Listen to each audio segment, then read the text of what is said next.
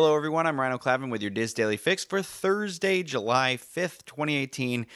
Here's what's happening today. It's it's not a lot. I apologize. But uh, first up, the Walt Disney Company has been in several ongoing battles with Orange County uh, property appraiser Rick Singh's assessment of their properties at the Walt Disney World Resort.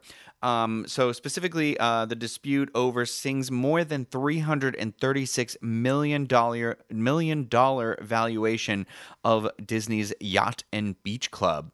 Um, Disney succeeded in convincing a judge that the value should have been just over one hundred eighty-eight million dollars, resulting in an overpayment of one point two million dollars uh, in property taxes, with Orange, uh, which Orange County must now refund. Uh, Disney representatives said, quote, "We are pleased with the judge judge's ruling, which confirms the property appraiser's methodology was inappropriate and unconstitutional and led to an unlawful one hundred eighteen percent increase in the assessed value of Disney's property." Um, Orange County appraiser Rick Singh shared his response as well, quote, "With all due respect to the judiciary, the court's decision was grossly flawed and full of inaccuracies, and we will immediately file a motion for rehearing this case. We firmly stand by our methodology and accuracy of our assessment, Um, and are prepared to vigorously defend this case on behalf of the taxpayers of Orange County." Drama. Drama, drama, drama. Um, I don't know. So you're just going to have to stay tuned for that information um, as that unfolds. Uh, but anyway, um, next up, Disney Cruise Line announced um, their twenty nineteen summer itineraries back in March. And today they've shared some uh, additional details on two new destinations that they'll be visiting in France. First-time calls on Toulon and Brest. And I don't know if I'm saying that right, but it is spelled B R E S T. So um, France will offer, uh, these France trip will offer cruisers breathtaking views, timeless adventures, and delicious cuisine. Some may even sense a connection in several locations to the beloved Beauty and the Beast film. Um, guests traveling to either of these gorgeous destinations can look forward to seeing enchanting medieval villages, elegant castles, traditional street markets, and charming seaside vistas. So guests sailing on Disney Cruise Line can travel to Brest during the seven-night Western European cruise from Barcelona on July fourteenth, twenty nineteen, and then Toulon is a feature stop on a week-long Mediterranean cruise from Rome on June twenty-second, twenty nineteen. So there's lots more details um, about these destinations in the uh, article on w d w info dot com if you want to head, head over there and check that out. Um, and you can also head over to dreams unlimited travel dot com and get a no-obligation quote today, and they will help you get started on your next Disney cruise, your first Disney cruise. They'll hook you up. So head over there if you're if you're even interested in just prices and stuff like that. They'll help you out. Um, now, over on the D I S today, we have two featured articles. Uh, first is by Greg Rifle and is titled "Dining on Main Street," um, and it is a review of the Plaza Restaurant.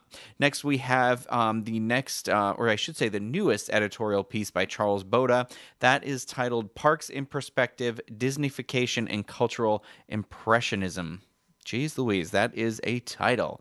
Um, so check out both of those great articles and many others on w w info dot com. Now, turning on the boards today is a uh, a thread, which is a great example of how our posters use our discussion forums to help with their Disney trip planning. So the thread is titled "A K Day, Look Okay, Too Ambitious?" question mark, um, where poster Rente Renta Yenta shared their planned and detailed itinerary for her Animal Kingdom day. Others are weighing in to offer their recommendations based on their own experiences. You can stop by the theme parks, attractions, and strategies forums on disboards dot com, weigh in on that discussion, and kind of see how that whole process works out. But it is very helpful. Now, um, today is Thursday, and that does mean uh, another episode of the Universal edition of the D I S Unplugged. And in today's episode, host Craig Williams and myself are going to be discussing some Halloween Horror Nights announcements, as well as some details that were released about a new dining experience at the uh, soon-to-be-opened Aventura Hotel. Um, and it, uh, my stomach is already rumbling just thinking about it. The food looked delicious. Um, so you can hear us talk about that, um, watch us talk about that, you know, whatever. All the usual places, uh, places. That's iTunes. Um, you can get it on youtube dot com slash disunplugged, or, of course, disunplugged dot com. Now, finally, the weather. Um, and uh, if you're out in Anaheim, it's going to be pretty hot over the next couple of days, like real hot. Like today is a high of ninety-two with a low of sixty-six. Doesn't sound too bad, right? Well, tomorrow it's one hundred eight degrees. That is insane to me. It's a low of seventy-seven. There's an excessive heat warning in effect from ten a.m. Friday to nine p.m. on Saturday. So if you are headed to Disneyland, please, please, please be careful. Don't just apply sunscreen in the morning. Bring it with you. Apply it every several hours. I tried like three to four is usually a good rule of thumb, but um, make sure you are applying that sunscreen. You're drinking water, all of that sort of stuff. It will be hot out there. Now here in Florida, in Orlando, today and tomorrow highs are around ninety, lows in the mid seventies, and it's just rain, rain, rain every day, rain every day. So, um, there's that. Now, for links to everything that was discussed in today's D I S Daily Fix, you can visit the Daily Fix main page at wdwinfo.com slash Daily Fix. That is going to do it for me today. I hope you all have a wonderful day.